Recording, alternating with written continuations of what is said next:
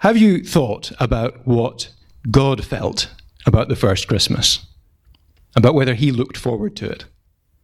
And about whether how long he spent getting ready for it? God spent thousands of years getting ready for the first Christmas, not just a few weeks or even a year. He's been getting ready for Christmas, the Bible tells us, since the very first days that human beings walked the earth carefully shaping history, carefully readying people to understand what it meant, patiently explaining and teaching why it needed to happen. Now, this morning we only read one of the ancient promises that a child would be born, that, that wonderful promise of, from Isaiah of a, a king who'd be a wonderful counselor, a mighty Lord, and so on. But there are so many others we could have read about the child who'd be a king, not like any earthly king, who, a king who would suffer for his people. There's so many promises, and God was getting ready for so long. And why? Because he loved to do what he did at Christmas.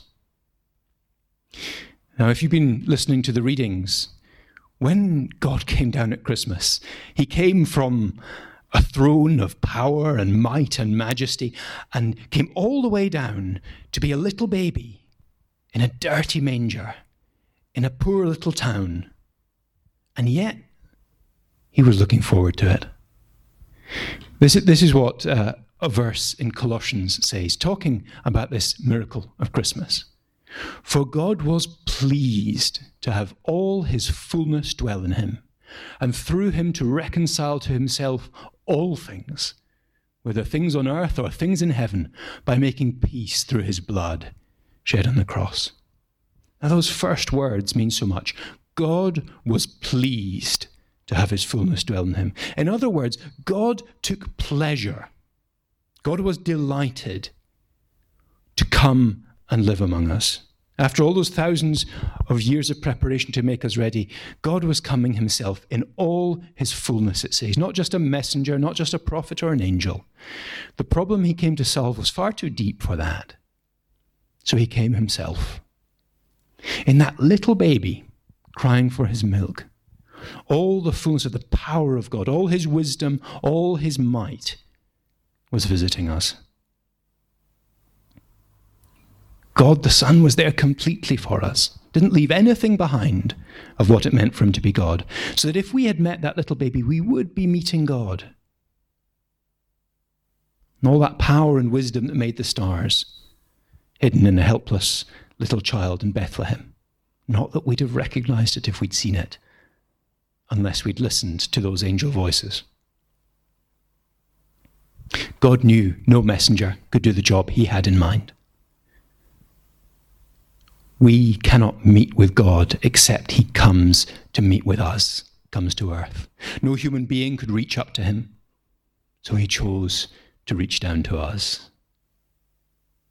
He chose to give us Himself so that we could know Him. And He was pleased to do it. For it would cost Him so much, He was pleased. It was His pleasure. It brought Him joy. It says in another place, Jesus did what He did for the joy set before Him. Now, I wonder how you generally think of God. Have you think of him as perhaps a little grudging towards you, or a little grumpy, as putting up with you because he has to. No. The reason Christmas is a happy time for us, the reason we can celebrate with joy, is that he had joy in reaching down to us to do this.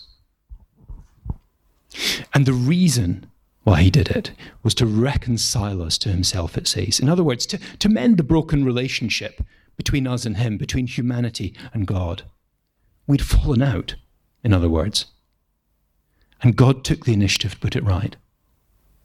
You know, maybe you can relate to that coming up to Christmas. Maybe there are people in your life who, whether recently or long ago, they've done things to you they shouldn't have. And now, as a result, you're distant from them. You just don't have the relationship you once had, the relationship you ought to have. And you wish you could be reconciled now. That's the reason Jesus was glad to come, why God was glad to come in Jesus, because through that, he could mend that relationship, the relationship that we had broken, putting it back together so we could know him again. We wanted to be our own gods, our own little kings, deciding for ourselves what's good and bad for us. And he came personally so that he could turn us from that rebellion against him to knowing him once again. Ultimately, as the end of the verse there says, it was through his blood. And we'll, we'll talk about that more at Easter than today, perhaps. But even if we'd read a little further in the Christmas story, Mary was warned of the sorrow that was coming for her. The cross casts its shadow over Christmas because he came to die. It's costly for God to reconcile us. But God was like it was building a bridge across the divide between humanity and himself.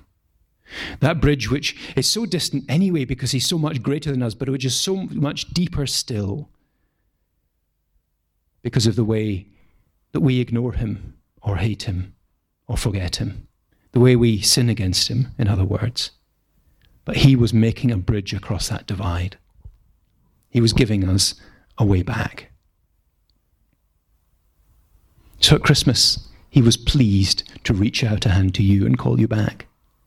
At Christmas, this God who sees everything, remember, who knows everything, who sees everything you're proud of and pushed to the surface of your life for others to see, and who sees everything you're ashamed of and everything you hide from others, who sees every unkind action and doesn't just hear every grumpy comment, but knows every single thought in our hearts and minds, all the bitter and cruel and angry thoughts we had this morning. And yet it was his pleasure his pleasure, his joy to come and reconcile us. At Christmas, we usually spend it with our family, don't we? People who they may, they haven't earned our love. We love them because of who they, who they are. In the same way, at Christmas, we, we don't earn God's love. This God knows us. He knows that we need to be reconciled to Him. We know, he knows that because of what we've done, we need the relationship between us remade. And yet He chooses to not just pay the price, but He's happy. He takes pleasure in paying it, in bringing us back to Him. So he sees us. He sees the broken relationship. He sees and knows all you are, sees you right to the very bottom, and he still loves you enough to be delighted to bring you back to him. That's the good news of Christmas. That's the kind of love we all need most, isn't it? You know, if we're only loved when we deserve it, we're only loved when we do well, We'll always be worried, won't we, that one day we won't do well, one day we won't live up to it, one day we won't be able to manage. But this is real love the love that won't let you go. In other words, God is not like Santa. Santa will bring you presents if you're good, I'm told. And if you aren't, apparently coal. I don't know if anyone here has actually ever received any coal at Christmas. Um, it's pretty unusual, I think, isn't it? But God is not like that anyway. he really isn't. He knows you haven't been good. And He reaches out from the stable in Bethlehem all the same, so that if you will, you can come back to Him. That's the baby at Bethlehem, come to be a bridge back to God for you. Christmas means that in God, Jesus is extending his hand to you. And he's saying, Come, take it. He's calling us back to himself.